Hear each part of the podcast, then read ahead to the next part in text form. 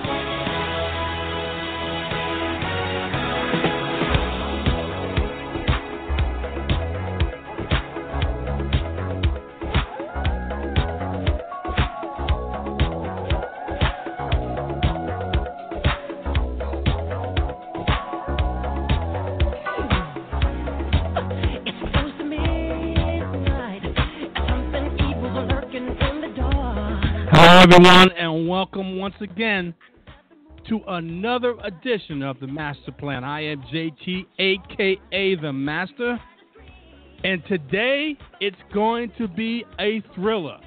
Today. Today is October 9th, 2016. It's a very damp day over on the East Coast. A lot of inclement weather up and down the East Coast due to uh, uh, Hurricane Matthew. Fantasy football is on the agenda as usual during the football season with me. Sit back, relax, grab your coffee, your milk, your tea, your orange juice, your lemon water, whatever that you drink when you're eating your breakfast, um, and uh, pay attention because I got a lot of information to put out there today. First off in the agenda, I talked about it yesterday. Um, it's on the musical side. I have to put this because I have to recognize a musical genius when you see one. Unheard of guy, you probably never ever realized who this guy was. Dating back into the early 70s dis- disco time, leading up to the song that you're hearing no, it wasn't Quincy Jones who wrote this song. Also with Michael Jackson, he wrote "Off the Wall." Also with uh, uh, with Michael Jackson, he wrote, and he wrote it himself. There was no collaboration. He wrote it himself. "Rock with You." Those are some notable songs, but there's other songs that people who listen to music know about with this guy. How about Boogie Nights with Heat Wave? How about Groove Line with Heat Wave? Heat Wave. How about people who like slow jams? One that I, I, is one of my favorites. Always and f- forever with Heat Wave. Was a member of Heat Wave, the keyboard, not from this country. Born in October, almost to the day. Born in October. He wrote "Give Me the Night" by uh, uh, uh, sung by George Benson. He wrote "Yo, May, Yo May Be There," sung by James Ingram and Michael McDonald. He wrote "Sweet Freedom" by Michael McDonald, which both of those songs, if you listen to uh, "Running Scared" with uh, Billy Crystal and Gregory Hines, you know those two songs. He wrote or co- co- collaborated with Secret Garden, with um, El DeBarge, Quincy Jones. I know you heard that song before. He also wrote Razzmatazz. Some people don't know who Razzmatazz is. It's a Quincy Jones song, but he he wrote it himself. He also wrote "Baby Come to Me" with Patti Austin and James Ingram. Who am I talking about? Who, who, could this possibly musical genius be? He passed away uh, in the last two weeks. I just realized who he was. I was amazed how much this guy actually wrote, and most of the what I'm telling you, he wrote himself. A musical genius from London. He start, like I said, he started with Heat Wave, and those three first songs I told you about, Always for and Forever, Groove Line, and Boogie Nights. I'm talking about none other. And you're gonna say who? Well, Google this guy once or Wikipedia this guy, and you'll see how much guy this guy was a musical genius. He was born in 1949, exactly October 9th today. They call him Rod, or, or short. Uh, they was his name was Rodney Lynn, and, and and his nickname was Rod Temperton. An unsung guy uh, for, for, for most people, but not for those in the musical industry, and definitely not for Quincy Jones, because Quincy Jones latched him to a lot, and he did a lot for Quincy Jones, and quite naturally for Michael Jackson. I got a my man Jeff that's calling in. Jeff happens to be a a music history buff, and I don't know if he knows about this guy. Maybe he does. I'll bring him in, and uh, we'll talk about it for a short time. Hey, Jerry. Hey, man, how you doing? What's Good. up, Jeff? Yeah, I, I I know who you're speaking about. Uh, Rod Temperton. Uh, yes. We, we some referred to him as um, and, and not in a mean way as the Invisible Man Yes. because uh, he wrote so many hit songs, specifically uh, the ones with Michael Jackson, because Yep. uh, Thriller and Off the Wall were such, you know, two of the biggest albums ever. Right. Um, and you know, when you look on the album, which I'm sure, you know, I mean, everybody had that Thriller album back in the '80s, and you know, Mhm. you look on the record, you know, it's going way back, and it says songwriter will say like it said on on the credits, it's you know written by Michael Jackson and Rod Temperton. And you're like, Right. who's Rod Temperton? Right. Exactly. Yes. He he's one of those guys, and uh I remember reading up on him a while ago, and he was in um, you know, he was in the band Heat Wave, yes. you know, the disco group back in the '70s. You yes. know, the big hit was Boogie Nights, yes. and uh One of you know, them uh, because, because they, right. they had some real big big hits. That slow jam I was talking about, Always and Forever, that was a real big big jam. Trust me, trust Uh, me. In my community, that was a big hit. Yeah, you know, you know what's funny? Um, they're not the only group. I think the the two lead singers were- were in the army when they when Mhm. they got the group together, and then eventually the group became more than a part time thing. And you know, when you see, when you see these guys performing, it's kind of hard that they to believe that they were in the army. You know, Right. you know, Exactly. Yeah. that- flamboyant stage Yep. persona. Not that there's anything Yep. wrong with that. You know. right. Um, you know, but uh, you know, I I guess you know, uh, one of those people behind the scenes, and uh, maybe for for good reason, wanted to stay behind the scenes.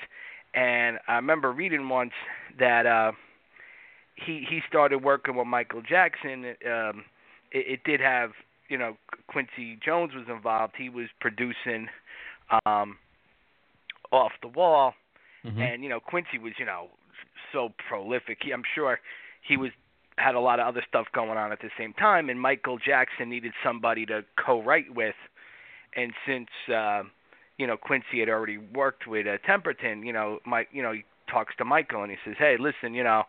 Uh, there's this guy I work with, Rod Temperton. He's a pretty good songwriter. Maybe you should uh, meet up with him, see if you get get along, and maybe you guys could sit down and uh, you know work on some songs together. And, Right. and the rest is musical history. Yes, exactly, man. I I, I was. I I think I saw it on my uh, main homepage on the internet. Uh, one of the um, um, uh, tabs is saying that uh, songwriter Rod Temperton passed away, and I'm like, who the heck is this guy? So I quite naturally, when it has something to do with music, I clicked on it, and I'm like, oh, oh, and then I, I, I had a Wikipedia of this guy, and once I saw his um, list of songs, I, I, I was like blown away because the uh, the uh, uh, the majority of his songs were hits, big hits, and and songs I used to li- listen to and dance to. It's like, wow, this I never heard this guy before, and this guy was a genius, a musical genius. I, I couldn't believe I had never heard of this guy before. Um, um, and, and you're right, he was behind the scenes guy, and uh, um, but he was responsible for a lot of huge, I mean, huge signature hits for people. So, um, God bless him. I mean, he he passed away almost to the day of his when he was born. Um, but uh, uh and, and uh, just like a lot of musical geniuses that don't come from this country, he was from uh, uh across the pond, as they say. You know, now if, if you get into Michael Jackson, you know, like uh, Off the Wall and Thriller, which is pretty much his golden era. Um, Right. There was a rock singer whom Michael Jackson idolized and was also became friends with. I don't know if you're aware of that. That M- Michael really looked up to Freddie Mercury from Queen. Oh, I didn't know that. I did Yeah, not know and- that. and and they were friends. They they they had a little bit of a falling out. I heard different reasons for that. Um, but when uh, you know, uh, I think it started when Queen played L.A. in the late '70s. You know, Michael was backstage and was just, you know, uh, you know, a huge fan because you know, uh, you know, Freddie was one of the all-time great frontmen, Yeah, oh, and um, but they they influenced each other because um, Freddie did a solo album away from Queen, and I think whenever that happens, especially if it's a lead singer, people the fans think, oh, oh, this is going to be end of Queen, and Right. uh, uh, part of the inspiration for that solo album was Michael, and but uh, Fre- Freddie's solo album did not go over well. And these Mhm. bands are a lot like relationships, you know. Sure. It's Sure. you know, so like that, you know, it's like the solo career. Yeah, I'm kind of seeing somebody on the side, but then when the solo career, if it doesn't take off, you come running back to your bread and butter, you know. Right. Um, right. But uh, they, um, I think that on um, um on, oh, what what was it? It was on. Uh, my, Mike Michael was supposed to do a song with Freddie, but they couldn't get the permission from Freddie's label, so um, he had to do it instead with Mick Jagger. Um, you know, they they asked, you know, Freddie, you know, like later on, a few years later, about his friendship with Michael, and he said Michael got a little weird after Thriller, so they kind of lost touch after that. Okay. Um, you know, but uh, Mhm.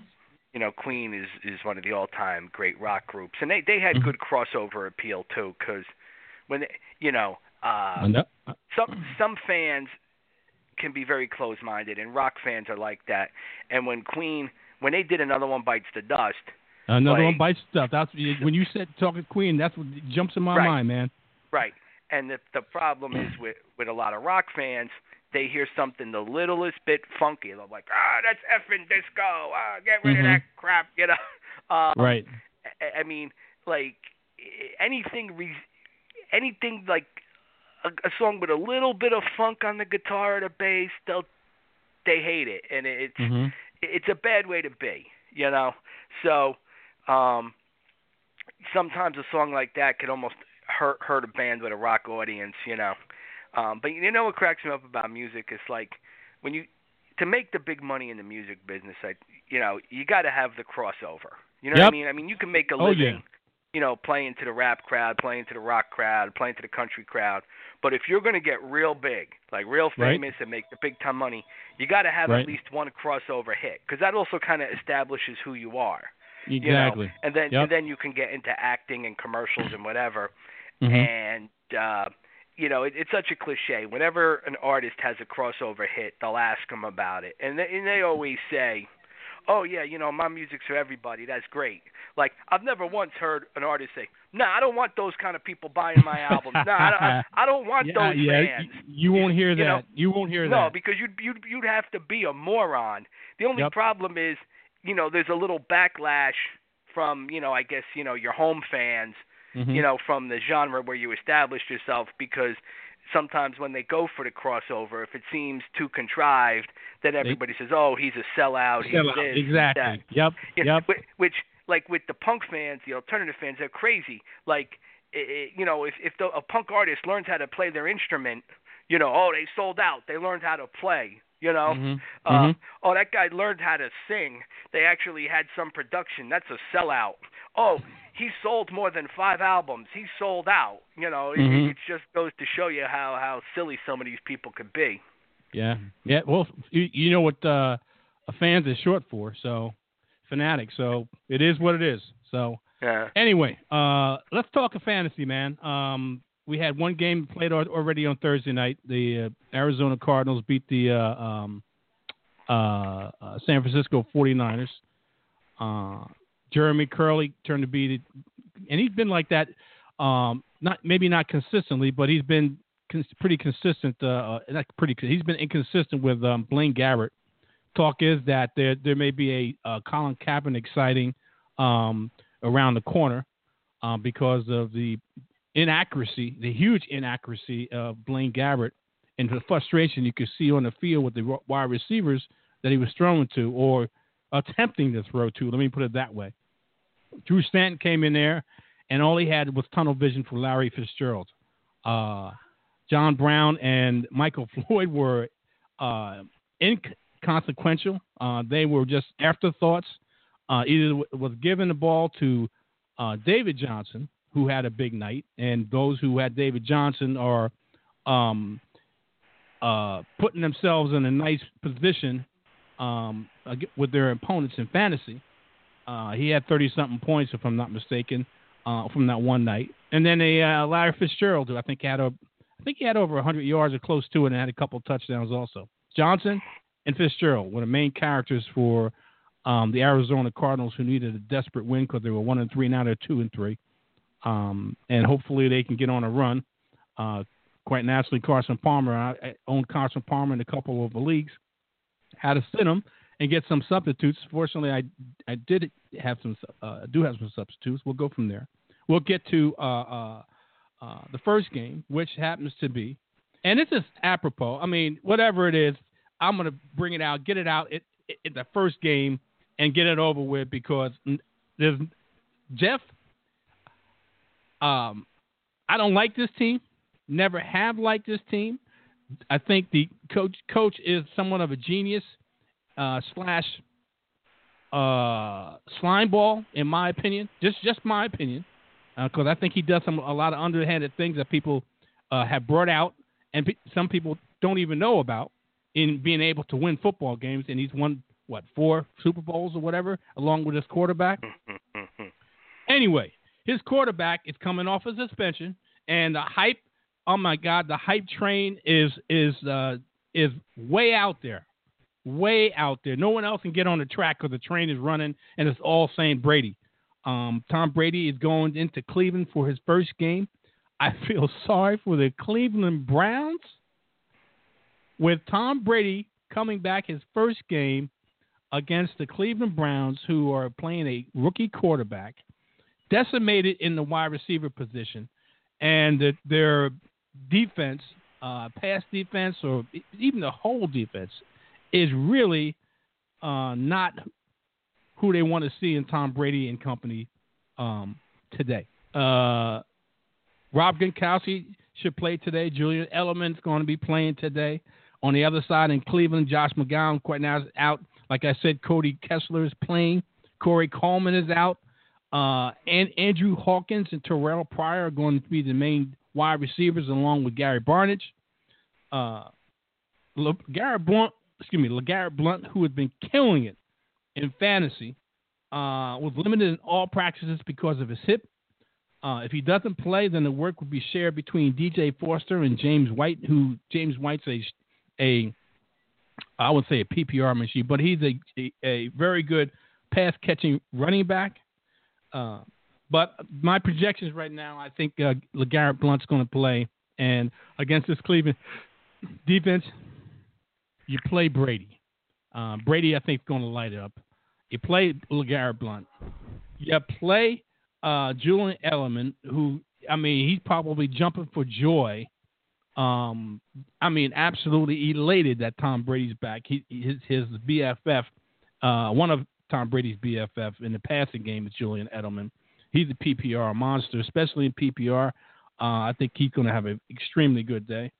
Uh, Rob Gronkowski, I got reservations about Rob Gronkowski because I don't think he's completely healthy. But uh, if he's playing, if he's active, you got to play him because you don't want to be the guy that sit him on the bench and he has 60, 70, 80 yards, you want to put him in, in there and just hope for the best that uh, he's healthy enough that besides getting the ball to Martellus Bennett, who I suggest playing also, uh, I think uh, Gronkowski is going to have, if he's healthy enough to play, because each game he's played, he's had more and more snaps, and, and I think um, he's been more or less they've been gearing him up for Tom Brady to come back, and I think uh, this is the beginning of old Gronk, the Gronk.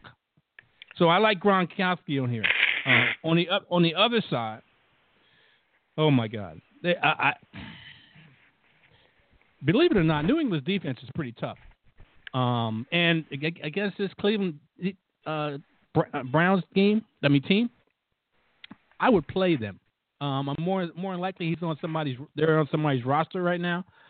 Um, but for whatever chance in whatever league that you're in, that New England is not sitting there on somebody's roster, you grab them and play them against this team against a, a rookie quarterback that Belichick just eats eats for breakfast. Uh, otherwise than that, the only other guy I would only other guys I would suggest playing and uh, uh, Terrelle Pryor, even though New England is 12th against um, uh, the uh, wide receiver position and they're weaker against uh, tight end position, and I would play uh, Gary Barnidge.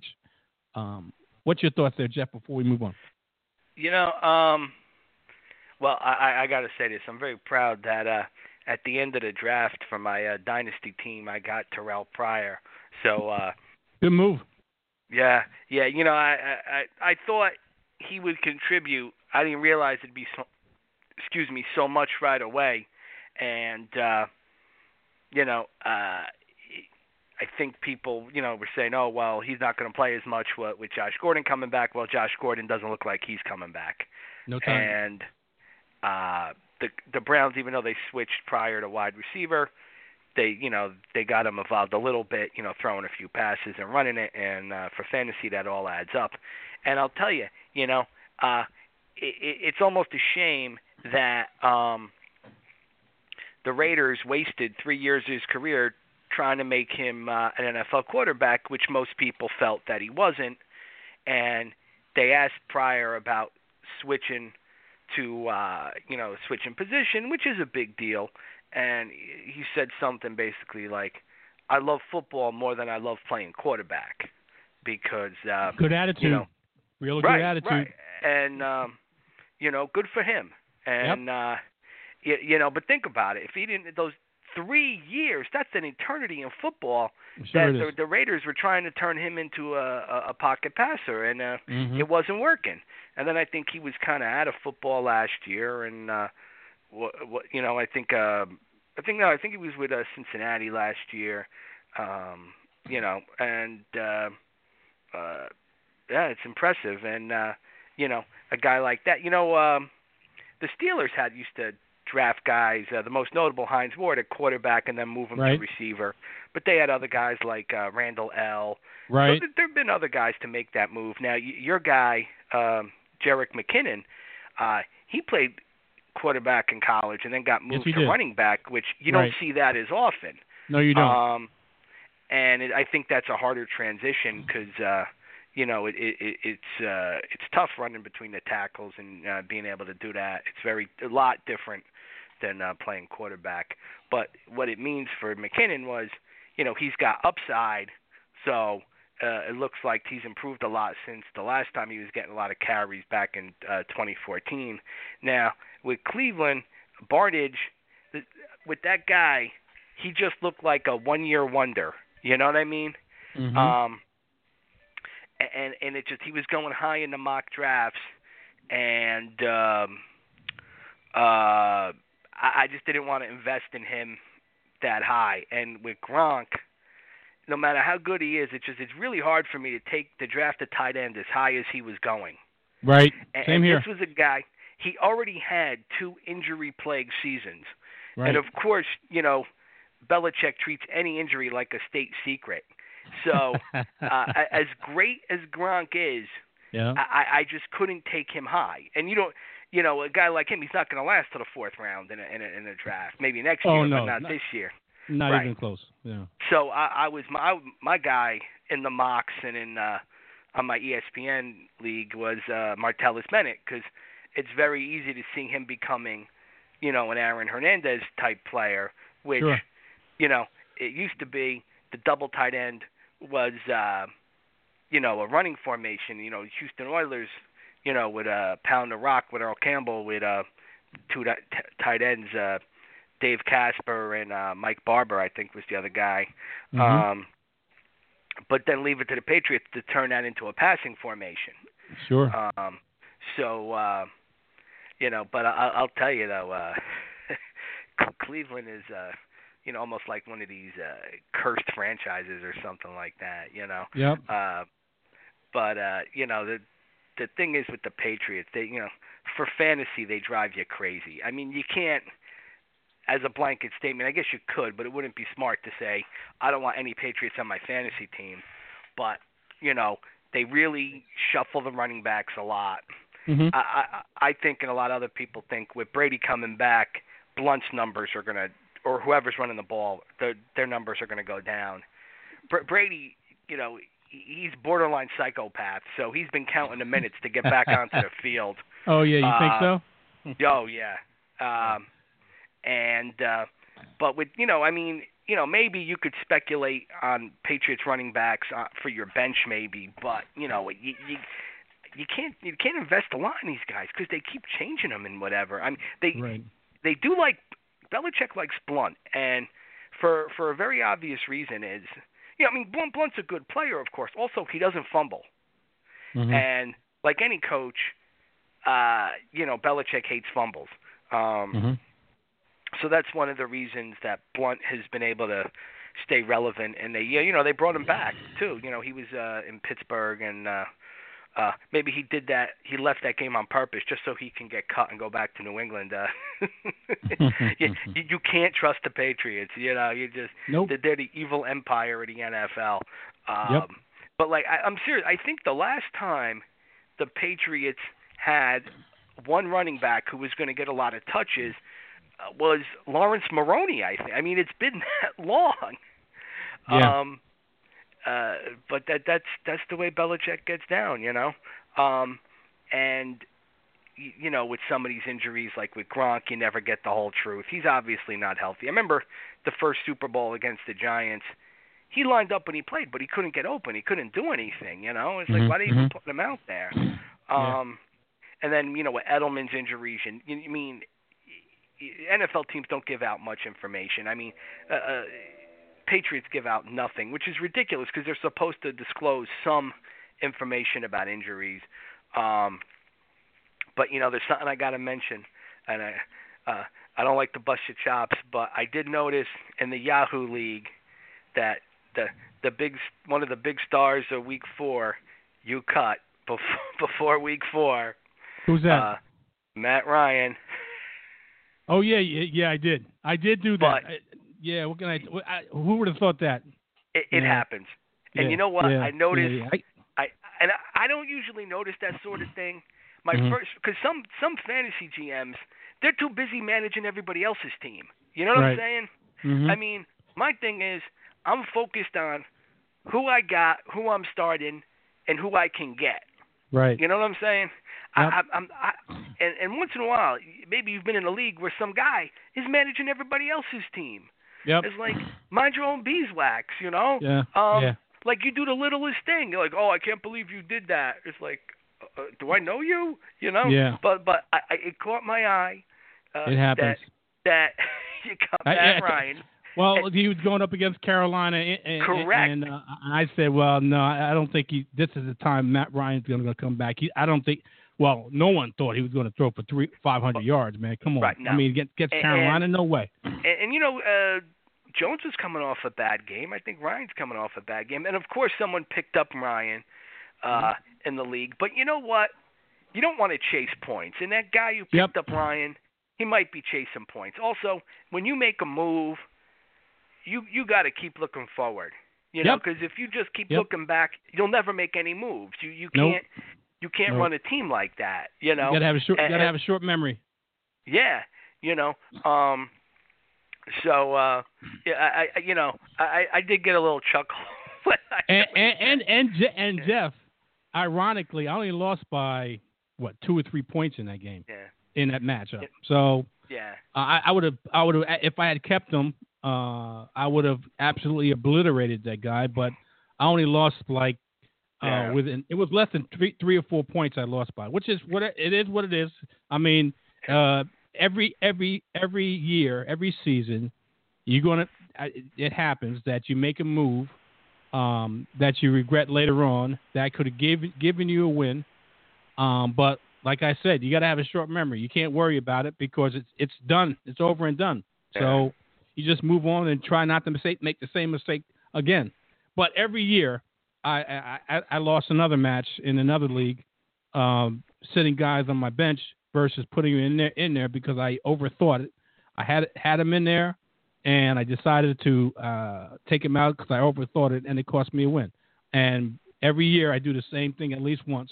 It happens. I mean, you, you, you like to be perfect. You like to make exactly the best move for every matchup that you have. If you play more than one fantasy team uh, uh, a year, but um, it, there's going to be a point in time where you make a move uh, uh, with a player.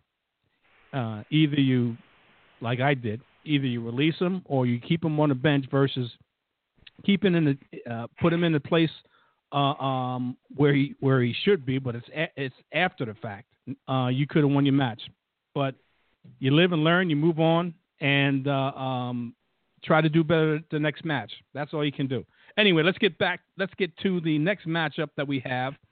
Uh, the surprising, uh, one of the surprising teams of the NFL is the Philadelphia Eagles, who are undefeated and are going into Detroit with a team that struggled last last week against uh, their division rival in Chicago in the Detroit Lions.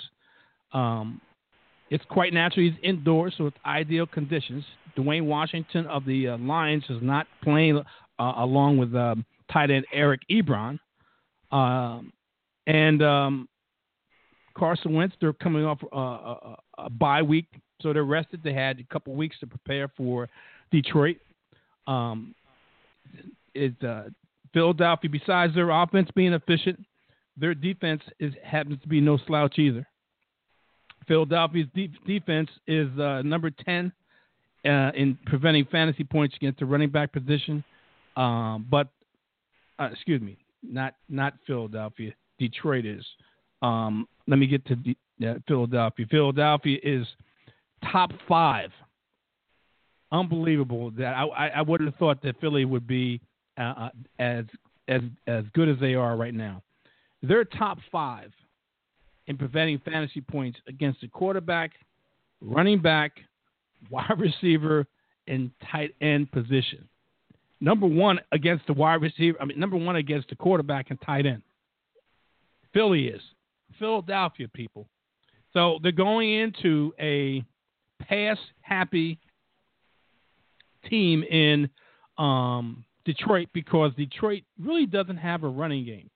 Uh, Abdul uh, uh, Ameer Abdullah is uh, is is hurt and is on the IR.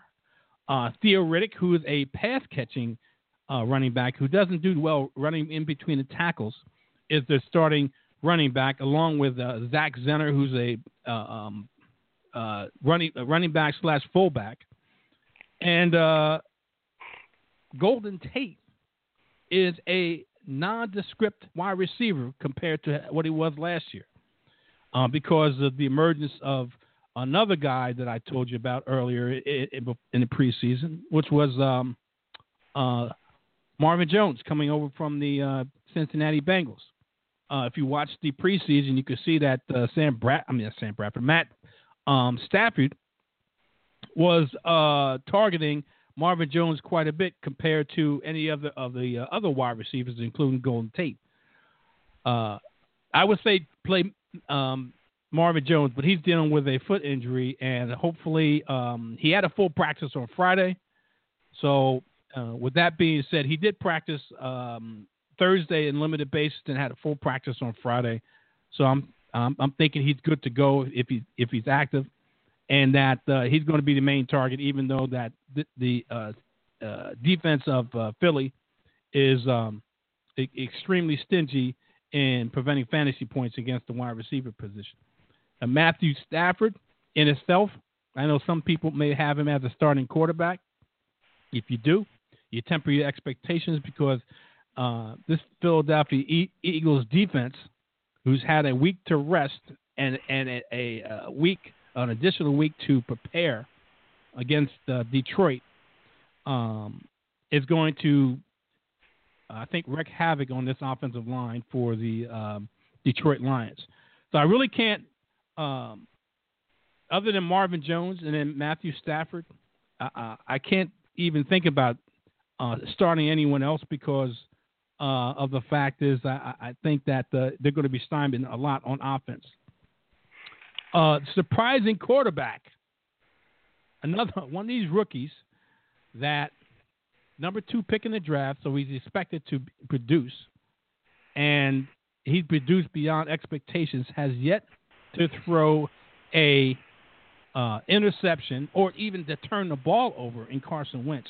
You play Carson Wentz because the defense of Detroit Lions, uh, 25th in preventing fantasy points in a wide receiver position, 31st, n- next to last, defending fantasy points in the quarterback position and the tight end position. They do what they do best. They're top 10 in uh, against the run. So what do you do? You play Carson Wentz. What also do you do? His favorite target, uh, the handshake and the necktie uh, celebration that they have, is Jordan Matthews. And the emergence after all this time, uh, the best friend of a young quarterback is a tight end. And they have a very athletic tight end in Zach Ertz, who hasn't played, I think, until uh, uh, only in the uh, first week. He's healthy now. He had a bye week, an additional week, a bye week, to rest up and healthy. And uh, this is almost a perfect position for Zach Ertz to come back and, and resume his playing football. Talk to me, Jeff. You know, I'll tell you. Um, I was going to say that about Ertz, uh, kind of under the radar because he's been out for a few weeks. But uh, mm-hmm. basically, Detroit is one of those teams where you want to start a tight end against. Right. Um, there's some others, but uh, of all fantasy positions other than uh, uh, team defense, tight end is very matchup based, and, it's usually because of defensive scheme, not necessarily defensive talent. Uh, right. Uh, the Giants used to be the team where you'd want to start, you know, two tight ends yep. if it if if their uh, team was playing the Giants, but uh, yep. they got. I guess they they changed the scheme a little. They updated the talent a little. I'll tell you, um, the bye week looks good, but you know, specifically like the Giants, for some reason, and this goes back a lot of years, have a horrible record after bye weeks. So it's no guarantee of excellence. Um, I mean, Phillies look so good. It's like uh, you know, a lot of people are starting Wentz this week. Uh, I think most people have other options, but if there's a bye week or whatever, um, uh, you know, and I mean the thing is, uh, you know, it, you gotta. It's tough to start a rookie quarterback, but you know, so far, uh, four weeks he's uh, he's looked pretty solid. So, um, but I'll, I'll tell you, you know, um, uh, I'm glad. I, I I don't think the hurricane was as severe in the United States. Unfortunately, I think there were some uh, casualties in uh, Haiti and some of the other Caribbean countries. Mm-hmm, mm-hmm. Um, and least of the concerns about that was fantasy. But I was a little worried because, you know, I'm in a deeper league, and in that league, my two quarterbacks are uh, Tannehill and Alex Smith, mm-hmm. and Alex Smith's on a bye. And if that Dolphins game got postponed, I would have been screwed. you know? yeah. I mean, yeah, I was. yeah. I, I was, you know, I mean, I guess if I had to, they would. They made the announcement on Saturday. I could have put in the Saturday night waiver, but then I'd be dropping a guy I really want just to have a warm body, a quarterback, and that's a deep right. league. So I think the only guys they had available were Case Keenum and somebody else, you know, mm-hmm. and that, that's that's not the way you want to go down, you know.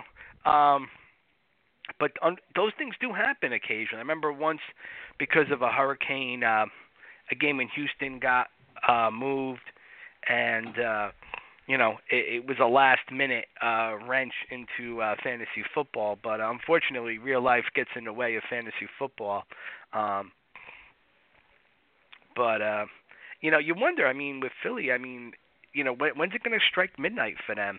And I'll tell you, looking at the 49ers, um, you wonder. Um, I, you know, I wanted Chip Kelly, you know, the former Eagles coach.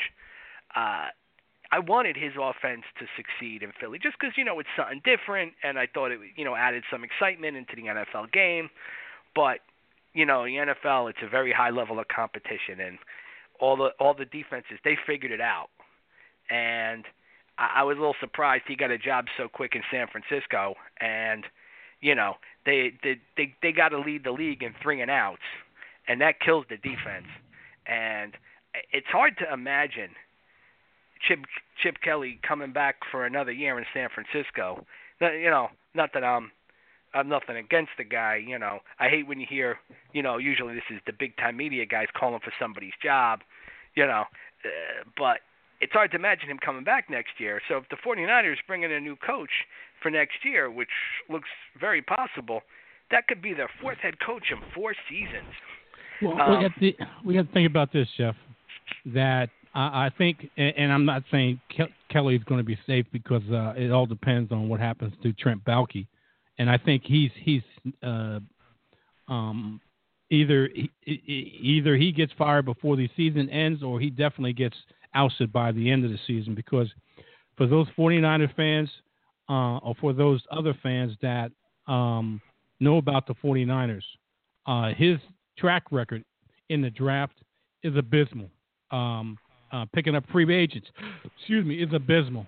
Um, and uh, you can't keep a storied franchise like the 49ers um, constantly going through the same things they've been going through over the last few years because of a GM who is ignorant, in my opinion, uh, incapable of making the right decisions for a team, and extremely stubborn and um, uh, and uh, uh detrimental for the organization as a whole and Trent Baalke, in my opinion.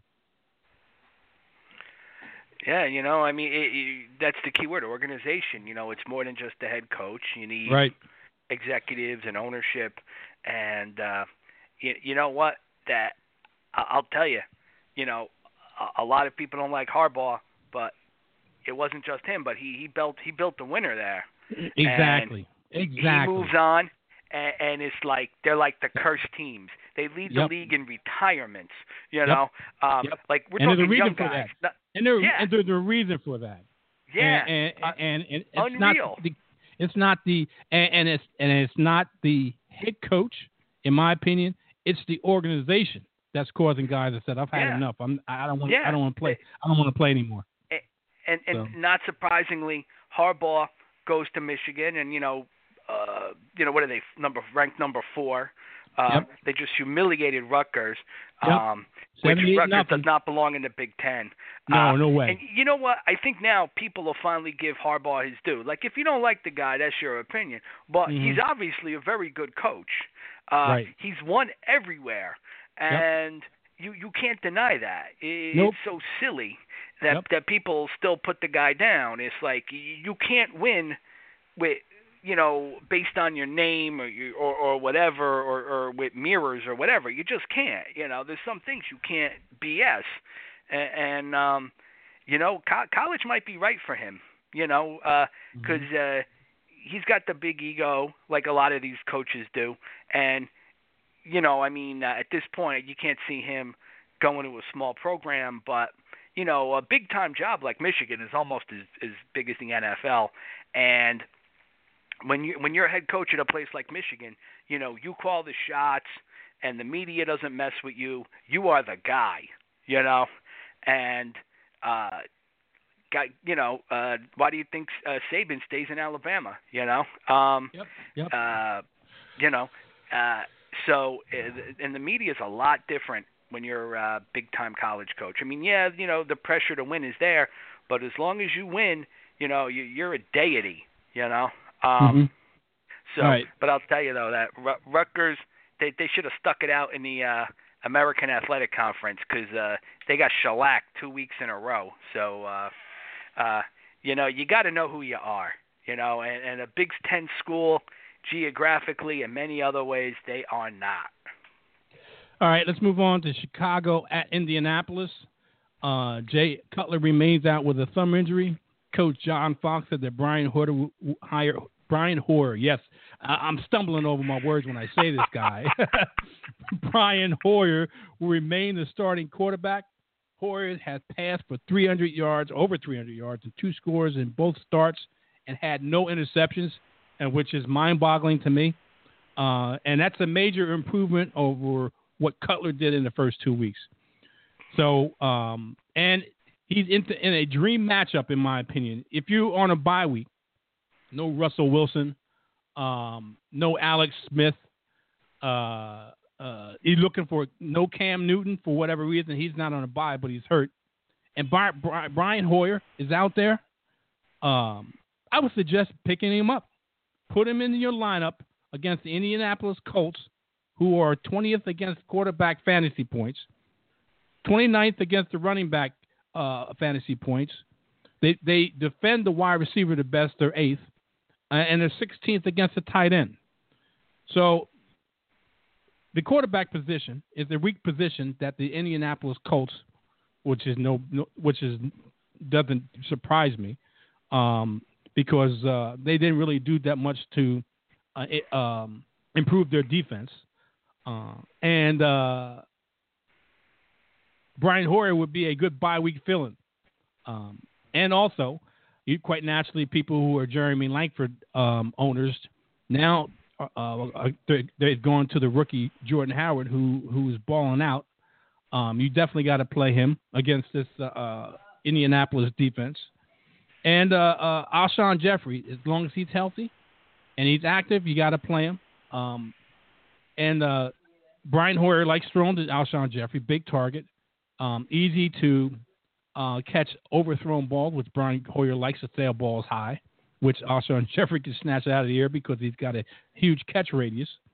Um, uh, Kevin White's hurt, so there's another guy that uh, it may be rising up on the scene because of uh, Eddie Royal.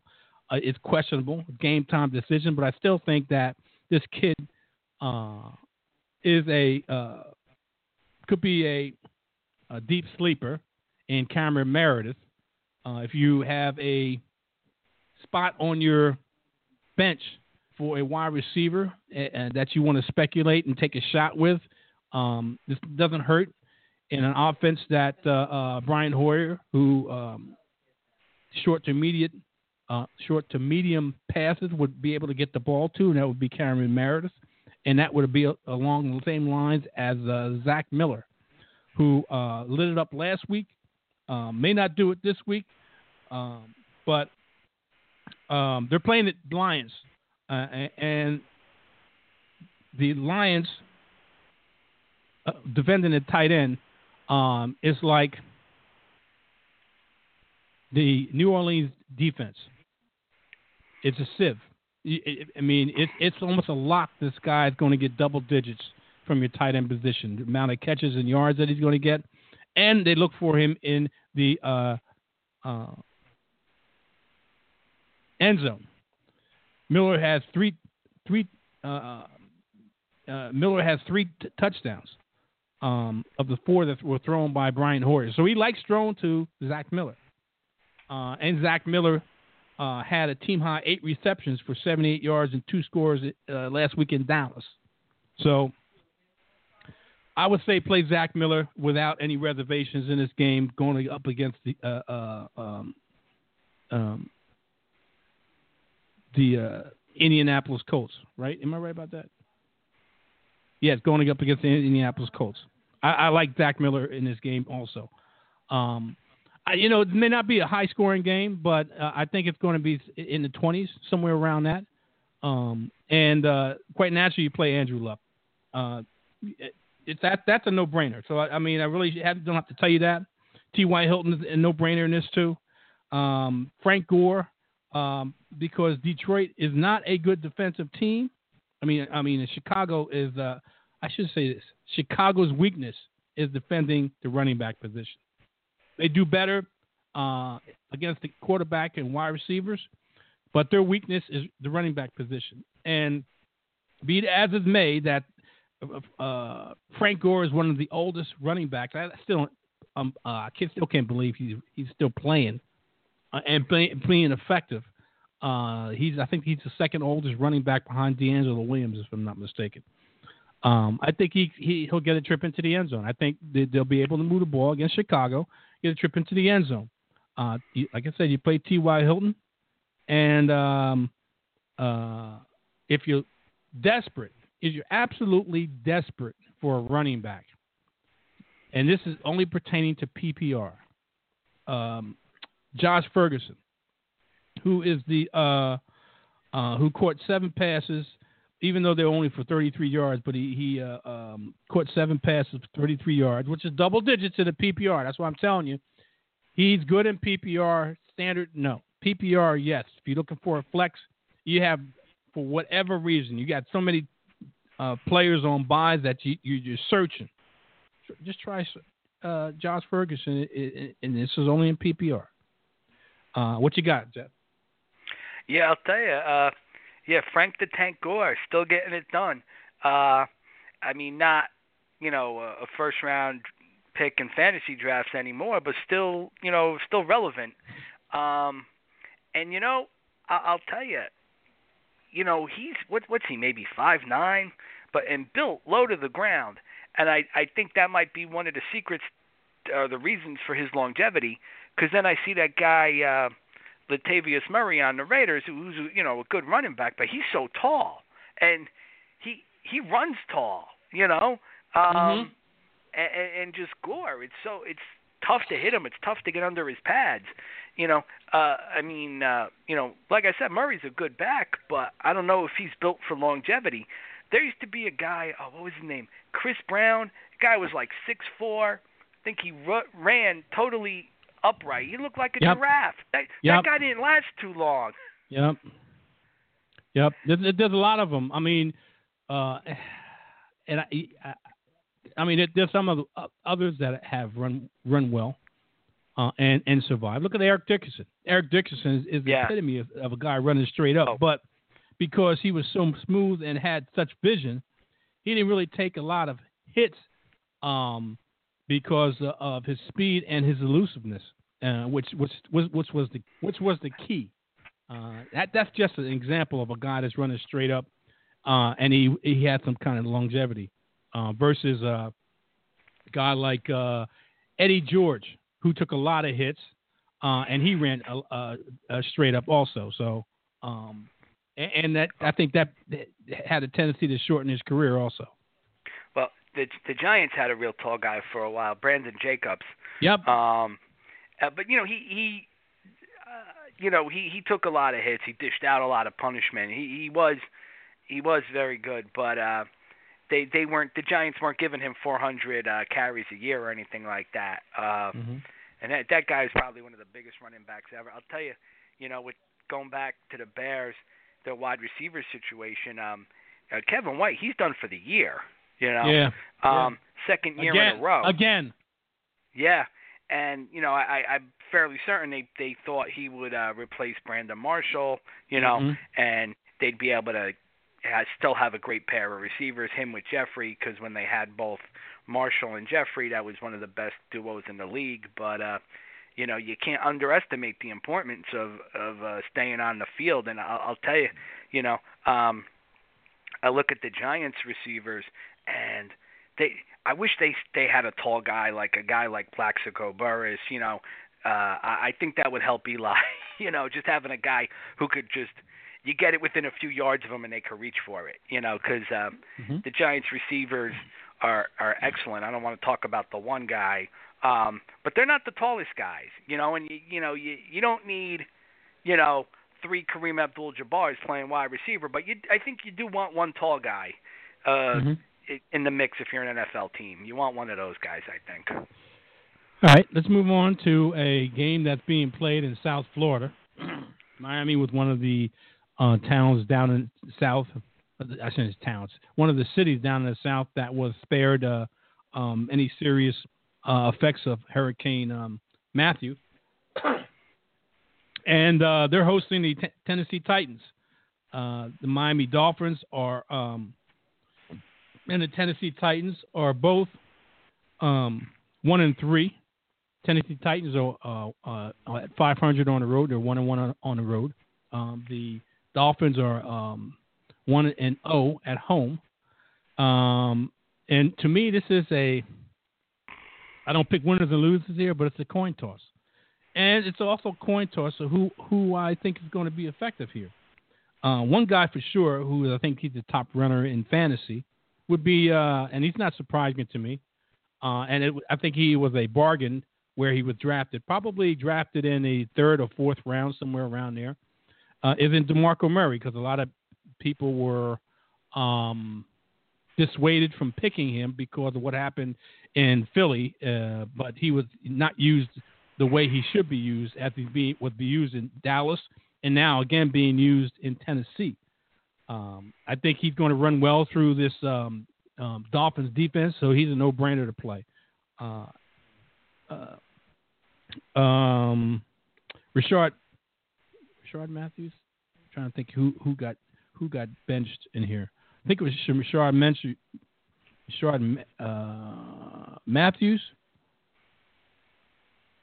I'm trying to think who the heck got benched. I, I, anyway, Andre Johnson's the starting running uh, uh, um, wide receiver right now. Uh, over, uh, I thought it was Rishard Matthews, if I'm not mistaken. Uh, they, they're not happy with Rishard Matthews, and I think that Andre Johnson is now going to be the starting uh, wide receiver along with um, the rookie uh, Tajae Sharpe, who burst on the scene early and has already fizzled out. Um, I don't think he's going to be doing too much in here. I think it's going to be Marcus Mariota. As long as this guy's healthy, he would he led the led the targets and receptions last year. Um, and I had pumped him up big time, and he came through for me last year. And as long as he's healthy, he's going to come through for you again, and that's Delanie Walker. Uh, I think that the uh, Miami Dolphins are 19th in preventing fantasy points against the tight end position, 29th against the wide receiver position. So as long as Marcus Mariota can get the ball out of his hand, even though Miami's 10th against the uh, quarterback position, so, so there's going to be a serious pass rush coming at Marcus Mariota. So he's going to get to need the ball to get out quick, either to the tight end or the uh, running back. Um, I think both of those guys, Delanie Walker and uh, uh, DeMar- DeMarco Murray, are going to have big games. Uh, not so much with the uh, wide receiver position, but the tight end and, and the running back for Tennessee should have a uh, um, decent day today. And for those owners who have them, um, plug them in there with confidence. And as long as they don't get hurt, hurt and knock on wood, um, they'll they'll be able to come through for you. Now, Tennessee, their defense in the quarterback, running back, and wide receiver position are top top eleven, top ten against the quarterback or running back. So, what's that say say to you? I say that uh, Ryan Tannehill is going to be throwing the football because the um, Miami Dolphins don't run it that well. Um, it's a a New England Patriot philosophy in who's running the football at Miami, meaning they got several running backs and you never know who's going to be the feature back. So you stay away from any Miami um, running back until they figure it out. Who's going to be the feature? Maybe they're waiting for Arian Foster. They're waiting until the cows come home for Arian Foster to get healthy and for out, wherever how long he's going to stay healthy. I try to tell people, don't draft Arian Foster. It's not when he if he's going to get hurt, it's when. Um, it, and, and quite, quite, quite naturally, he got hurt early, and he's, he's he'll he'll be like that. He's not the type of guy. And, and, I, and let me expound on Arian Foster for a minute because I know him well. He's not the type of guy that heals quickly. When it's soft tissue injuries, um, they linger for him. Uh, I don't know some guys heal quicker than others, and quite naturally, Arian Foster is not one of those guys that heals quickly. He's got a groin and hamstring injury, uh, and I, he who knows when he's going to come back. Who knows when he's going to come back? So you're, you're, dealing with you're dealing with Damien Williams. You're dealing with Jay Ajayi. You're dealing with Ken, Kenyan Drake and company. And it doesn't seem like the Miami Dolphins can make up their mind who's going to be the feature back and try to get this got try to get them going. So they throw a mismatch of guys out there hoping to get any kind of running game, and it hasn't worked. So Ryan Ryan Tannehill is tasked with throwing the football to Jarvis Landry and DeVante Parker, which I think they're going to eat this Tennessee um, team alive. That's the only way Miami's going to move the football is with the in the air. So you play these guys. Uh, Jarvis Landry, in my opinion, is a PPR machine. He has been like that ever since he's been in the league. Um, PPR, uh, you, you you start him with confidence. Uh, I in this game, I think he's a wide receiver one. And DeVante Parker, I think he's a wide receiver three or in the flex position. Um, I think both of these guys are going to get targeted early and often. Targets equal opportunity, and quite naturally, when you got opportunities, you got chances to catch the football and be effective. I like both of these guys to be effective in this game. Talk to me, Jeff. Uh, you're killing me about Arian Foster. You know. Oh yeah, I know him um, well, man. Yeah, yeah. You know, um, this is off the field. You know, he he was unpopular with a lot of fans in Houston because he was very publicly an atheist.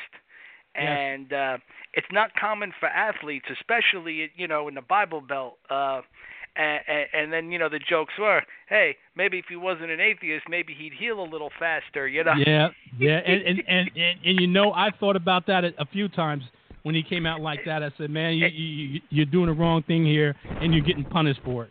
And, and doesn't uh, doesn't he? Whenever I see Arian Foster, does doesn't he look a lot like a, he looks like a, a a lighter skinned Kyrie Irving? Don't those two guys look alike? Uh, eh, I don't know about that. I don't know about bit. that. But, yeah. but okay. you, you, this um Andre Johnson, who knows? This this opportunity could uh, return him to uh, fantasy relevance. It's a good Yep. matchup for him. I'm Yep. curious why more veteran receivers like him, possession guys, don't get moved inside to tight end. I'm surprised you don't see it. Uh, you know, if a guy loses a step or two, but uh, you know, it's for wide receivers, uh, for guys who've been in the league a long time like him, uh, sometimes it's hard to stick around as a backup because most NFL teams they want the backup wide receivers to play uh, special teams. Special teams, exactly. and, and guys like that who have frequently had been stars Mhm. don't play special teams or haven't played Right. special teams. Right. So uh, I I think that's that's ended a couple of uh, wide receiver careers prematurely. Um, but uh, who knows? This could be uh, a nice little comeback for uh, Andre Johnson, who was one time was maybe the best wide receiver in, in the game. At one point, yes, yes, he was. All right, let's move on to uh, the Beltway matchup. Uh, the Oh, Washington. excuse uh, me, Jer- Jerry. I, I I gotta go. So okay, um, Jeff. good luck good this luck. week. Same yeah. to you. Uh, thanks for calling in, and Yeah. uh, we'll talk to you on Thursday. Alrighty, take care. Bye bye. Yep. All right, people. Uh, that was Jeff the Joker. He he joined me uh, for a brief time, and I'll always wel- welcome his expertise and his knowledge of the game, uh, in, especially in fantasy. Uh, like I said, we're moving on to the Washington and Baltimore matchup. It's going to be a chilly 63 degrees and partly cloudy, excuse me, partly cloudy with some wind. Uh, Josh Doctson on the uh, Washington side is, remains out with a um, lower leg injury. Uh, Kenneth Dixon is a possibility that he's going to uh, make his his uh, um, 2016 debut behind uh, Terrance West, who balled out last week. And uh, let's think about this for a minute, people. Do you want to play Kirk Cousins? Absolutely. Um, uh, Baltimore is one of the better defenses. Uh, they're top 10 in, in, in eighth preventing fantasy points in quarterback position, number four in running back position, 10th against the wide receiver, and sixth against tight end. Uh, the Baltimore defense is back, people. The Baltimore defense is back. But do you play Kirk Cousins if you're on a bye week? Yeah, you play Kirk Cousins because I think Kirk Cousins it, in, in his game uh, will be effective with throwing to Jamison Crowder, uh, thrown to Pierre Garcon, and thrown to DeSean Jackson. Now the, the and Jordan Reed. Now the question is this: Who's going to get into the end zone that Kirk Cousins is going to throw a touchdown pass to? I like Jamison Crowder in this. He is a wide receiver three, four, and especially a flex. I think he's going to be used early and often. He likes to be uh, patrol in the middle of the field, and I think uh, Kirk uh, likes to make so safe throws to either to Jamison Crowder or to Jordan Reed as an athletic tight end. So you play both those guys. Now, do you play DeSean Jackson or do you play Pierre Garcon? Are you looking for the big splash play that's going to give you some huge fantasy points all in one play? Or are you going to have catches and yardage and maybe a touchdown? I like DeSean Jackson in this game. Um, so I'm thinking that you played DeSean Jackson.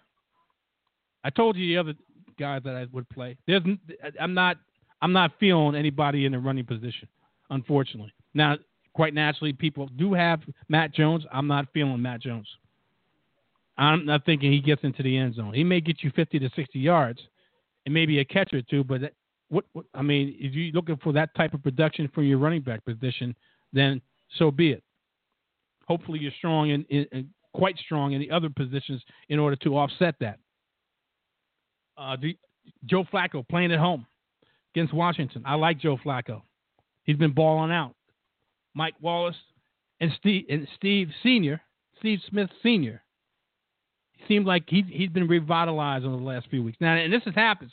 Steve Smith stays hot for a few weeks, and then he floats back into I wouldn't say mediocrity, but he floats.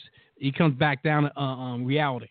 So this week against a defense that is 16th in the running uh, uh, quarterback position, 30th in running back, and 26th in wide receiver position, and 13th against a tight end, I would play, and that's the Washington Redskins defense. I would play Steve Smith Jr. Um, wide receiver two, three, somewhere around there. Definitely a flex. Um, I, Terrance West, I think he's going to ball out here. Kenneth Dixon, first game back, he's not going to be doing. It. I think he's the quarter running back of the future. I told you that before. Um, they cut uh, Justin Forsett. They wanted to go younger. Terrance West is one of them. I think Kenneth Dixon is going to be the other one. If you don't have a, uh, if you do have a spot on your roster and you're looking for a running back, hello, Kenneth Dixon, welcome to my team. Put him on your roster. Wait, wait, wait. Running backs always get nicked up, and you, depending on the philosophy of the coach, he may want to go to a even younger running back, as in Kenneth Dixon versus Terrance West. So just wait, wait, wait. Um, Dennis Pitta, uh, I'm playing Dennis Pitta. I have faith in Dennis Pitta. He had 102 yards in week two. Um, he was held to 42 yards in week three and only 17 yards last week. And he, he hasn't scored. I'm calling for a score for Dennis Pitta this week. Joe Flacco is friends with Dennis Pitta, likes throwing to him, safe throw in the middle of the field. Dennis Pitta is going to get involved. You got Dennis Pitta, put him in your lineup and uh, um, and play him with confidence. All right, let's move on to the uh,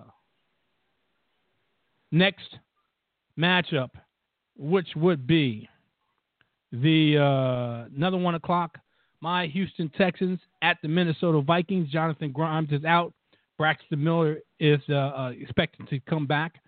Um, he was hurting for a while uh, with a hamstring, if I'm not mistaken. Um, and he, he's the, the other rookie uh, wide receiver expected to come back. Um, the uh, young tight end Stephen Anderson is out. Uh, but the uh, two other tight ends, Ryan Griffin and C.J. Fiedorowicz, um, will fill in. On the other side, uh, Stefon Diggs is not expected to play. So it's uh, Cordarrelle, Cordarrelle Patterson, uh, Adam Thielen, and quite naturally others today, like in Charles Johnson. Let's let's break this down because and, um, this is going to be an interesting matchup. Uh, quite naturally, people know that J.J. Watt is no longer um, going to play this year with the Houston Texans defense.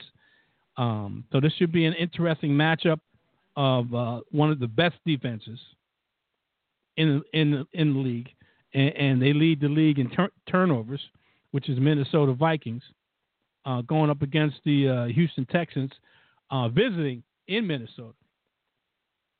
Uh, Lamar Miller uh, has yet to visit in the end zone, but I think he gets double digits in between the time. Uh, he gets 60, 70, 80 yards, somewhere around there, uh, and catches three or four passes for 20, 30 yards. He'll get you low double digits. So you keep playing Lamar Miller.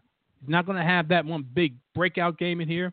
Uh, this defense stifles um, offenses, uh, and I think that it's not going to work here. Uh, the uh, emphasis is going to be in De- on DeAndre Hopkins. I know they're going to try to get DeAndre Hopkins the ball. Um, about Brock Osweiler is going to try to get DeAndre Hopkins started early and often, which is going to be detriment passing game.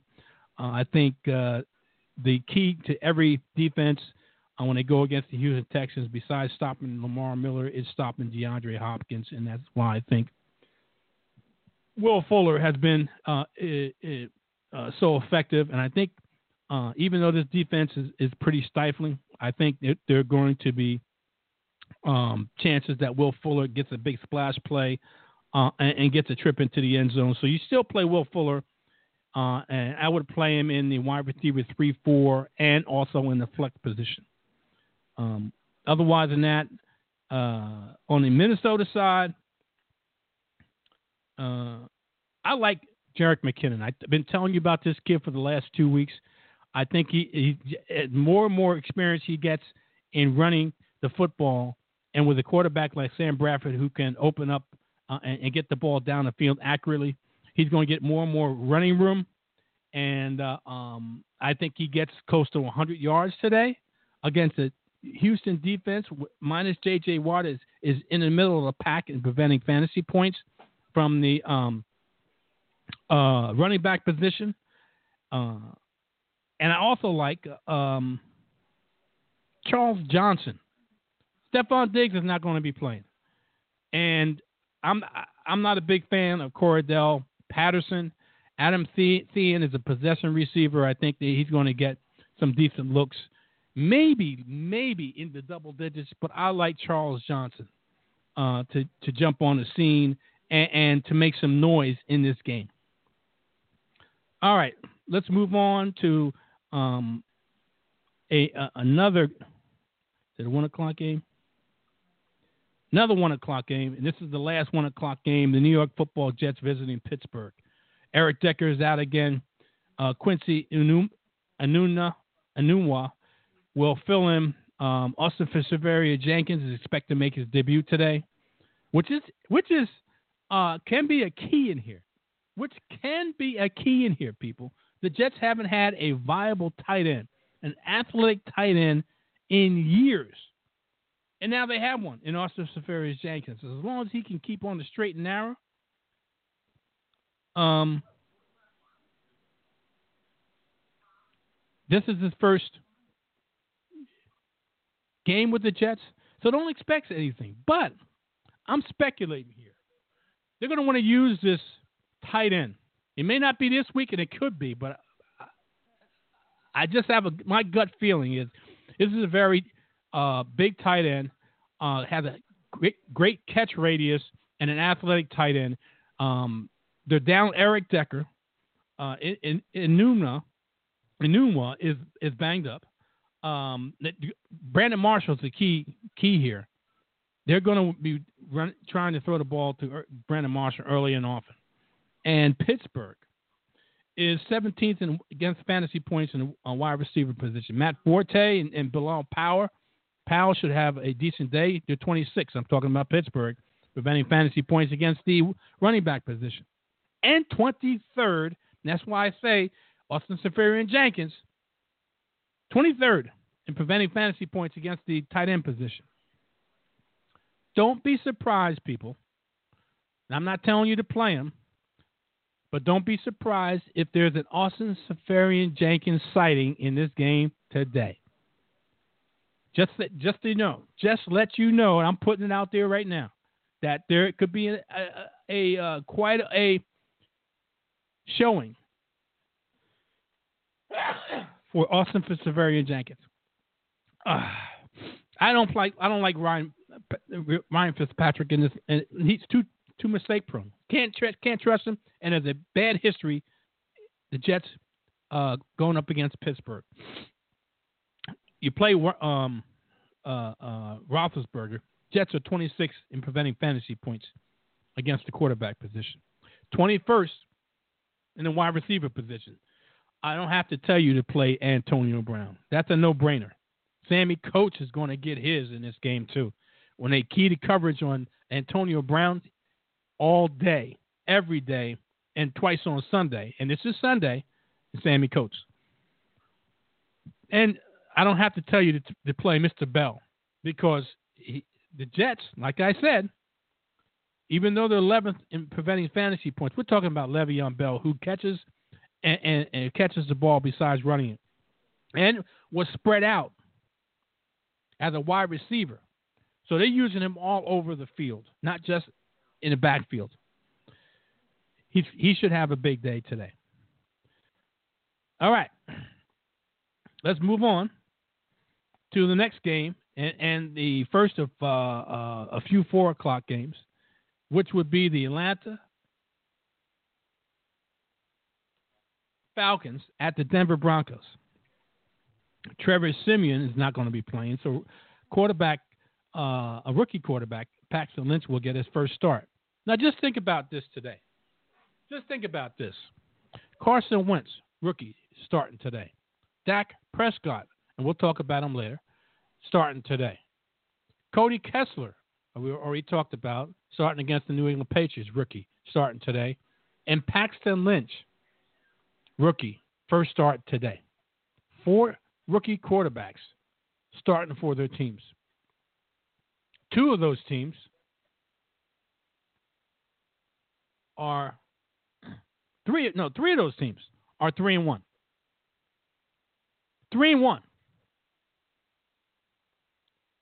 I, you know, I don't know if that that's some type of record or whatever, but three of those teams are three and one. Let's let's go to this. Denver at Atlanta. I mean, Atlanta at Denver. I'm sorry. Matt Ryan threw for over 500 yards. Now, we Jeff talked to you earlier and said I had dropped them, uh, ironically, but they were going up against Carolina. I thought I had a better matchup. Quite naturally, I proved wrong. And you do things like that. You try you try to be as correct as possible, but sometimes it doesn't work out. And quite naturally, it didn't work out for me last week. And um, I lost by three or four points. I forget exactly what the uh, margin of loss was, but it was somewhere in that vicinity. Now, if I had played Matt Ryan and stuck to my guns, I would have run, run won big time, big time, huge. But I didn't, and it is what it is. I can't turn back the hands of time. I just got to move forward and try not to, like I said before, make the same mistake again. But in this one, uh, you got to temper your expectations because there's a fierce pass rush in Denver. They're seventh in preventing fantasy points at the quarterback position, 13th against the running back, first against wide receivers. That no fly zone that, that a lot of people have talked about. Uh, Aqib Talib, TJ Ward, um, Chris Harris is no joke. Is no joke. Um, Julio Jones, uh, and they're 15th against the tight end position. Julio Jones, who had 300 yards last week, last week good luck. good luck this week. Um, they're going to try to run the football. I think their their key is to running the football as, as often as possible to try to open up the the offense to get Julio Jones effective down the field. It's going to be difficult. Um, he's not going to 300 yards. I don't even think he gets 100 yards in this game. He may get because he's targeted so much uh, in PPR. He'll get he'll get double digits, but I don't think that what you got from Julio Jones it will be even close to what he's going to get this week. Uh, but you got to play him because he's Julio Jones. You got to play Devonta Freeman. You got to play him. And uh, for those who are desperate at quarterback and are willing to risk playing Matt Ryan, I guess you play him um, uh, and, and hope for the best. Uh, they're on the road. They're playing in Denver against a top flight defense in Denver. You're rolling the dice, but if you have no other better options, then you roll the dice. On the other side, Paxton Lynch is going up against Atlanta, who is dead last in preventing fantasy points against the uh, quarterback position. 28th against the running back, 24th against the wide receiver, and 32nd against the tight end.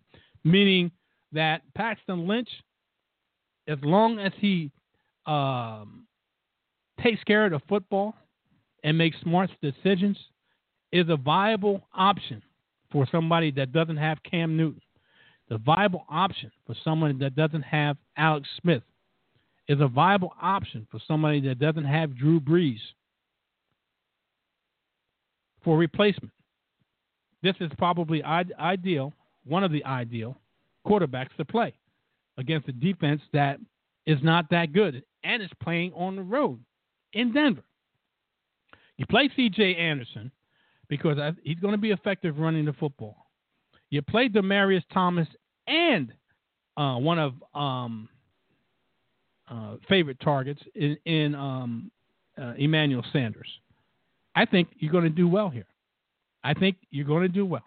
Unless Paxton Lynch has a complete meltdown, um, I don't think he's going to have a meltdown against this defense. I find it as Gary Kubiak and company are, are going to keep him in his comfort zone. All right, let's move on to another uh, 425 game. Uh, the other rookie quarterback that's starting, um, and uh, I think this is the last rookie quarterback that's starting, would be uh, Cincinnati at the Dallas Cowboys and Dak Prescott. Tyler Eifert is out again. Um, tight end C.J. Uzomah and Tyler Kroft are going to fill in. Uh, Lance Dunbar is not expected to play, and Dez Bryant is also expected to miss another game. And uh, it's indoors. Uh, if uh, if it's ideal conditions, then the roof will be open. If not, they'll close the roof and they'll play, but it's indoors. Weather's not going to affect it one way or the other. Let me put it that way. Um, now I know Cincinnati is a decent defense. Dak Prescott's another one of these rookie quarterbacks that hasn't turned the ball over yet. Um, and I don't expect him to throw turn the ball over here. I expect him to be healthy. I mean, uh, um, uh, effective in this game. Uh, Cincinnati is 23rd in preventing fantasy points uh, from the uh, quarterback position. What they do best is stop points from the running back and a tight end position. They're ninth and 11th. The 20th in the wide receiver position. So, what is the strong suit of the Dallas Cowboys? Running the football. Zeke Elliott going to run the football. He's going to get to that century mark. You, you start. You, you've been starting them all this time. There's no need to stop. You start them, and, and that that with the line they're going to be able to run the football. I have every confidence in the world they're going to be able to run the football. You put their PPR machine in there, and also in Cole Beasley, who's Dak Prescott loves throwing to. Um, Jason Witten is going to be effective in this game. Uh, Dak Prescott likes to safe throws, and I keep saying this. I know this is redundant, and you hear me say this over and over and over again. And I keep saying it because I'm trying to harp, uh, pound it into you. The best friend of a young quarterback, especially rookie quarterback, who doesn't want to turn the ball over and make mistakes and put this team in bad situations is thrown to the tight end. Safe throw, middle of the field, big target. Uh, and Jason Witten, uh, uh, uh in my opinion, surefire Hall of Famer. It's, it's just that. And I think he gets a, a visit into the end zone. I know he hasn't scored, uh, and I think he gets a score here. I think he gets the score here in this one. And then, do you play Terrance Williams? Ter- no, you play Brice Butler. I like Brice Butler to be a, a, a big factor in this game. So if you're looking for a wide receiver, three, four, five, somewhere around there, uh, or even a flex, and this is a this is a, sh- sh- a deep flex here is Brice Butler, because I think the emphasis is going to be on Cole Beasley, and and the second emphasis is going to be besides Jason Witten, it's going to be on Terrance Williams, Brice Butler. Hello. Move on to the, another four four o'clock game. Uh, it would be the oh, I'm sorry, I forgot about Cincinnati. Hello, hello in this game. Uh, Andy Dalton's a good play in here. Uh, I, I, would like playing Andy Dalton in this game. Um, Dallas Cowboys. Uh, one of their weaknesses is defending uh, the fantasy points in the running back. I mean, uh, the quarterback position. They're 19th. What they do best is preventing fantasy points against the running back and wide receiver position, which is their number seven at both those both those uh, positions, and they're 30th in preventing fantasy points in the tight end position. Unfortunately, you don't have Tyler Eifert. Uh, otherwise, you would use him in in, in in here, and the tight ends in um, Uzomah and um, and um, um, Kroft are limited. Uh, Uzomah is probably, if you're hurting for a tight end, it is one that you would use. Um, it's ironic that a lot of teams that have really good tight ends don't defend that position well, and the Dallas Cowboys are one of those. Like I said, they're 30th in preventing fantasy points against the tight end position. So if you're looking for a sleeper tight end, how about uh, C.J. Uzomah? A.J. Green is a no-brainer. AJ Green's a no-brainer, and quite naturally, um, PPR, Giovani Bernard, uh, standard, Jeremy Hill. All right, let's move on to the next game. That um, is another four o'clock game, and uh, we'll go to the um, Buffalo Bills at the Los Angeles Rams. At the Los, Los Angeles Rams. Uh, both these defenses are good plays against each other. Buffalo is a good play for the rest for the the rest of the month. Look at their look at their um their matchups. Um, I like their matchup from now until the end of the month, and uh, so if Buffalo's sitting on the waiver wire for whatever reason, grab them up and use them confidently uh, for the uh, remainder of the month of uh, October. LeSean McCoy had a, a, minor hand injury in practice Friday, but he's expected to play. Greg Salas, wide receiver, is on IR along with uh, Sammy Watkins. Robert Woods and Marquise Goodwin will, will uh, be the lead wide receivers, and tight end Charles K- Clay was limited in practice all week. But so you play both running backs LeSean McCoy and um, Todd Gurley. He's going to get better, people. He slowly but surely he's going to get better. Slowly but surely he's going to get better. Robert Woods is the lead wide receiver for Tyrod Taylor. Um, I'm not expecting a lot from the uh, road team. It's probably going to be a, a low scoring game. Um, three and one, Pr- surprising um, Rams are three and one. Bills are two and two, but the Rams are three and one. And Todd Gurley to be able to run against this defense, which is um, 23rd against the running back position. Quarter, quarterback, they're number four. They, they give you a real good pass rush. Um, they're 14th against the wide receiver position, pass rush, and they defend well on the back end. And they also defend well with the linebackers uh, and safeties uh, against the tight end position, um, and 14th against the wide receiver position. That's, that's the uh, um, Buffalo Bills. But I like Todd Gurley to come near the century mark in here. Uh, he's been um, practicing more and more in the passing game. So, and, and, and this is due in part because Sammy, excuse me, Benny Cunningham has been hurt and they they used him last week more in the passing game, and he came through. So I think they're going to try to get it, their best player involved in the offense, not just running the football, but in the passing game, which is beneficial, especially in PPR leagues. Uh, Kenny Britt has been shown out, and Brian Quick, who scored twice last week and once in week three. Now I know there's minimal catches, but the passing game, which really was limited in, in week one, has been opening things up and catching a lot of teams by surprise. Uh, with Case Keenum as the quarterback, who has limited arm strength, um, but they're finding this. I have to admit that the Los Angeles Rams are expanding their repertoire and, and, the type of plays that are being called, and being able to find ways to creatively use the targets, uh, use the pieces that they have on the offensive side of the ball. They got a stellar defense. The, the offense needs to do a little bit more, and, they, and they're trying. They're finding ways.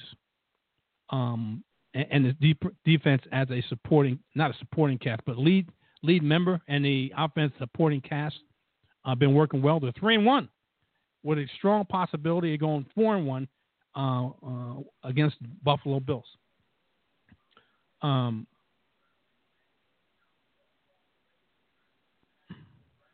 so that that that's how it is with um, with with that with that game. Let's move on to uh, the next. I think the last four o'clock game, which happens to be the San Diego Chargers, um, uh, hosting the uh, division. No, going on the road to face the um, division rival, old AFL uh, um, opponents, uh, the uh, Oakland Raiders. Uh, San Diego Chargers, Oakland Raiders are one of the first AFL teams. now they're quite naturally in the AFC, and they're still division rivals. Antonio Gates is expected to return, but uh, will probably be li- limited um, tight end Hunter Henry had been filling in actively for him, so I would play Hunter Henry. Um, Antonio Gates is probably a week or so away from being heavily involved in the offense. He, Philip, Philip Rivers is one of Philip Rivers' favorite target. Uh, Latavius Murray is out. Rookie DeAndre Washington and Jalen Richard will fill in. Um, uh, and let me tell you, people, I expect this to be a high scoring game. I expect this to be a very high scoring game. Uh, both these teams like to chuck the football around. They got quarterbacks to do it with, and and, and wide receivers to, to, to, to accommodate those quarterbacks. Um, I think Philip Rivers is a no brainer in this here. Uh, he, I guess he gets his 300s and a couple of touchdowns. Uh, love Melvin Gordon running against the um, um, 27th against fantasy points against the running back position in uh, Oakland. They can't stop a, a cold breeze, uh, even if they had a door in front of them. Um, so Melvin Gordon, I think, is going to run wild again. I told you about Melvin Gordon. Um, August 25th is when I tweeted out. I think uh, he's going to um, fulfill what the San Diego Chargers – had drafted last year in the 2015 draft. And he's proven me right up until this point. All right, Travis Benjamin is a viable play. I love Tyrell Williams. Uh, the, the big rage last week was uh, Dontrelle Inman. Um, and I love Tyrell Williams. I picked him up. I, am using him. Um, I think he, he gets a trip into the end zone. Uh, um, so you play them with confidence, without a shadow of a doubt. On the other side, DeAndre Washington, you put him in there as your RB2 because I think he's going to give you those type of numbers against the defense that's 31st, preventing fantasy points in the running back position. 29th against the quarterback, 10th against the wide receiver, and 24th against the tight end. So what's that tell you? Hunter Henry should have a, a, a decent. I mean, uh, Clive Walford should be a, a, decent play in here. If you're missing a tight end, Jimmy Graham uh, uh, uh not Jim, yeah, uh, Jimmy Graham, um, uh, Coby Fleener, uh, Travis Kelce. Why not Clive Walford? Why not? Can't hurt. I love Amari Cooper in here. Finally get the trip into the end zone. He finally is it's going to produce a end zone trip against this defense. Derek Carr, just like Philip Rivers, I think he's going to throw for over 300 yards, a couple touchdowns. Been hot, been on fire. Michael Crabtree caught three touchdowns last week. Amari Cooper has yet to score a touchdown. They're going to get Amari Cooper in the, in the end zone, and this is a prime example, uh, prime time for him to do that.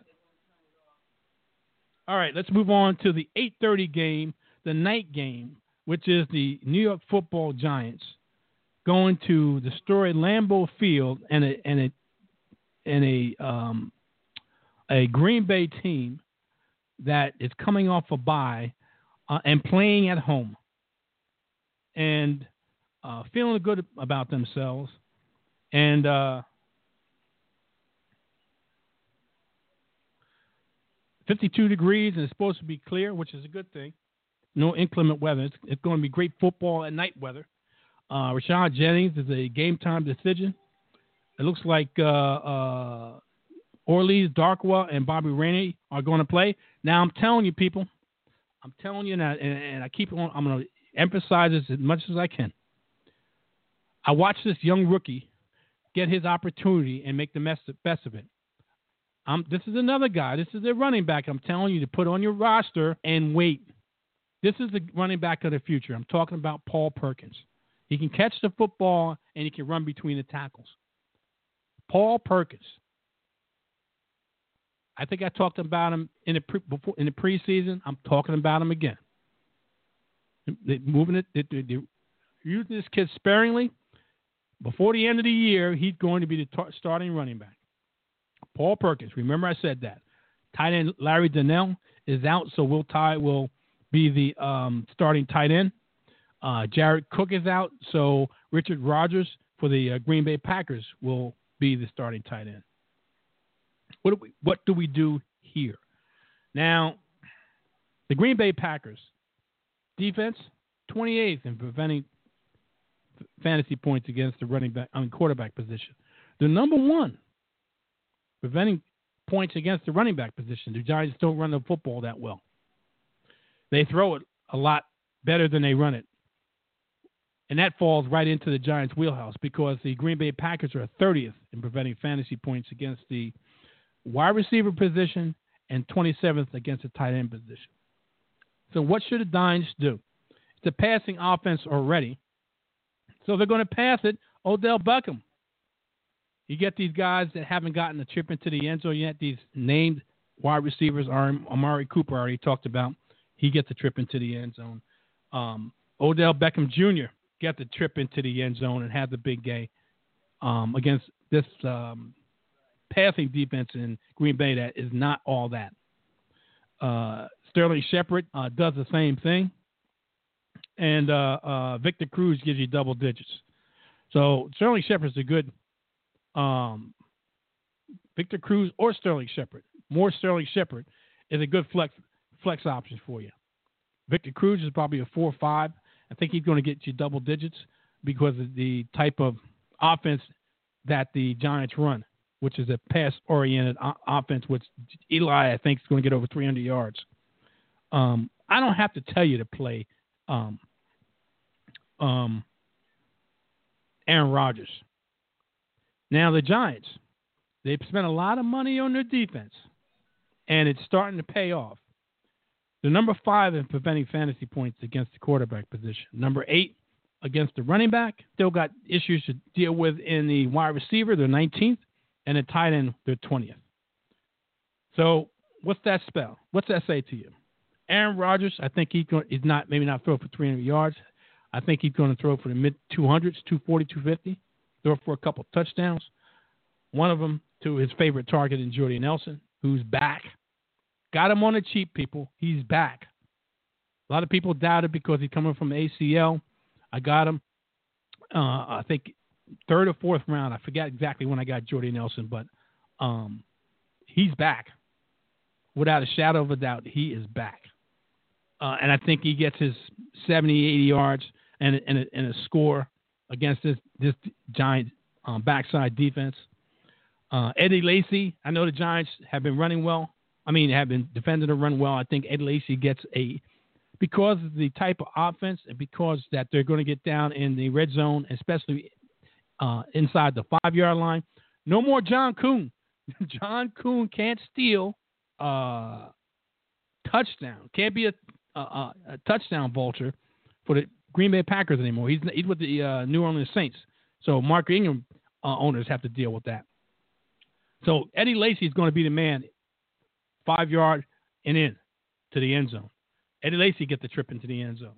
Maybe not a lot of yards, 50, 60 yards, but he's going to get a trip into the end zone. Um, and there you have it for the that game.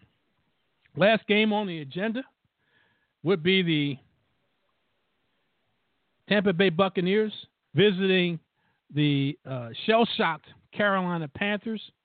Uh, went to uh, Atlanta and got absolutely blasted by the uh, 500 yard passing of Matt Ryan and 300 yard receiving of Julio Jones, and are looking to rebound from that, playing their the, the other division rival in the um, uh, Tampa Bay Buccaneers. Uh, temperature is supposed to be around 58 degrees and clear. Uh, both their starting and backup, Doug Martin and Charles Sims, are, are, are doubtful, and neither is expected to play. Looks like it's going to be the Jacquizz Rodgers show, which is fine. Um, Cam Newton is out. Derek Anderson is a great play in here. He's a great play in here for the simple reason that the two times that Derek Derek Anderson played the um, Tampa Bay Buccaneers, which was back in 2014, believe it or not, he played very well. Um, and he'll be the starter. Jonathan Stewart is out. Uh, Cameron, Cameron Artis Payne and Fozzie Whitaker will uh, fill in and uh, be the uh, starting running backs in here. All right, so like I said, Derek Anderson is a play here. Jameis Winston, I think he throws for just like Aaron Rodgers. I think he throws for mid two 200s, 240, 250. Throws for a couple touchdowns. Um, Jacquizz Rodgers can be used in the running and passing game. Uh, I think he gets double digits. So if you're looking for a flex, I guess he would be a good flex. Um, very low end RB two, very low end RB two. The the play here, in my opinion, would be the tight end Cameron Brate, who who Jameis Winston loves throwing to, and and uh, just like a lot of teams that have a prolific tight end, the Carolina Panthers are 29th preventing fantasy points in the tight end position. And Cameron Brate, no more Austin Seferian-Jenkins, and he's the he's the only option basically in the tight end. And Jameis Winston likes throwing to him, and I think he gets a trip into that end zone, that friend zone that we all love.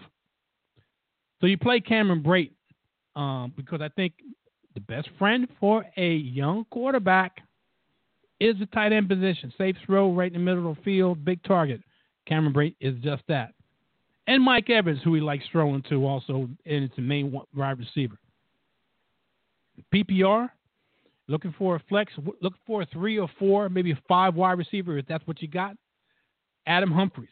He likes Adam Humphries is a nice possession wide receiver. He likes throwing to Adam Humphrey. Vincent Jackson is an afterthought. So it is what it is. On the other side of the ball, like I told you, Aaron, Derek Anderson playing at home, playing against the Tampa Bay Buccaneers is a absolutely good play against the Tampa Bay Buccaneers, who are 22nd against the quarterback and running back position preventing fantasy points. 31st in the wide receiver. what they do best is guard against the tight end. Now we're talking about Greg Olsen, so you're not going to see Greg Olsen. Greg Olsen's going to be played. He's going to be played. You're going to play. Um, out of the two, I would play Fozzie Whitaker over Cameron Artis Payne. Well, simple for the reason that Fozzie Whitaker can be used in the passing game, so he's more of a dual threat versus Cameron Artis Payne. You play Calvin Benjamin you play Calvin Benjamin. You play Calvin Benjamin because Derek Anderson is going to be thrown to him early and often, right along with Greg Olsen. There we have it. There we have it. There we have it. Now,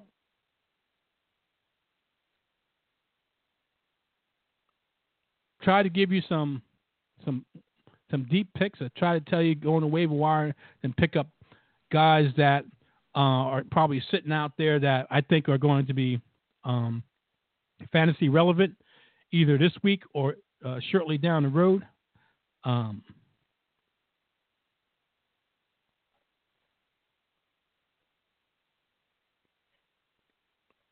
along with that running back position. Wendell Smallwood. Think about that. DeAndre Washington. I mentioned that.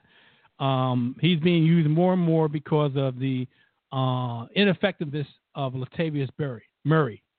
So um, Washington and Jalen Richards are going to see more touches, um, more of uh, Washington versus Richard. Uh, Robert Woods, I told you about him. Um, Brice Butler, I told you about him. And there's one one guy that I, is a sneaky flex play and then Chris Hogan. I also told you about Sammie Coates um, and Cole Beasley. Uh, you may want to talk, think about these guys. Uh, I, I, told you about uh, Terrance uh, Williams. I told you about Jeremy Kerley. I told you about Brian Quick. Try uh, these guys. I also told you about Zach Ertz. Now I don't know if he's a sleeper, but most a lot of people have forgot about him. Um, especially last week he was hurt. I mean, last week was a bye week, and a week before, um, for a few weeks, he was hurt. Well, he's back, and, he's going to be a tight end one, uh, along with what I told you about Zach Miller. Brian Hoyer likes throwing to Zach Miller. Told you about Hunter Henry, and I told you about Cameron Brate. And I also told you about the Buffalo Bills. Look at the they get the Rams, 49ers, and Dolphins coming up.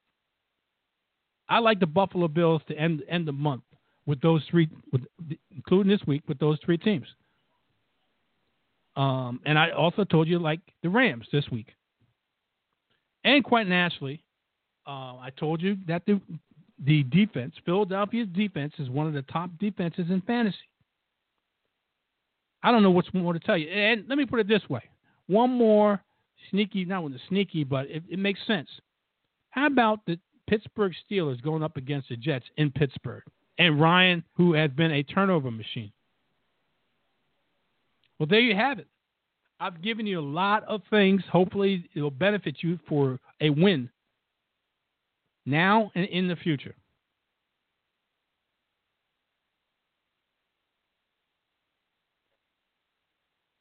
Now it's time for me to go and say go- goodbye.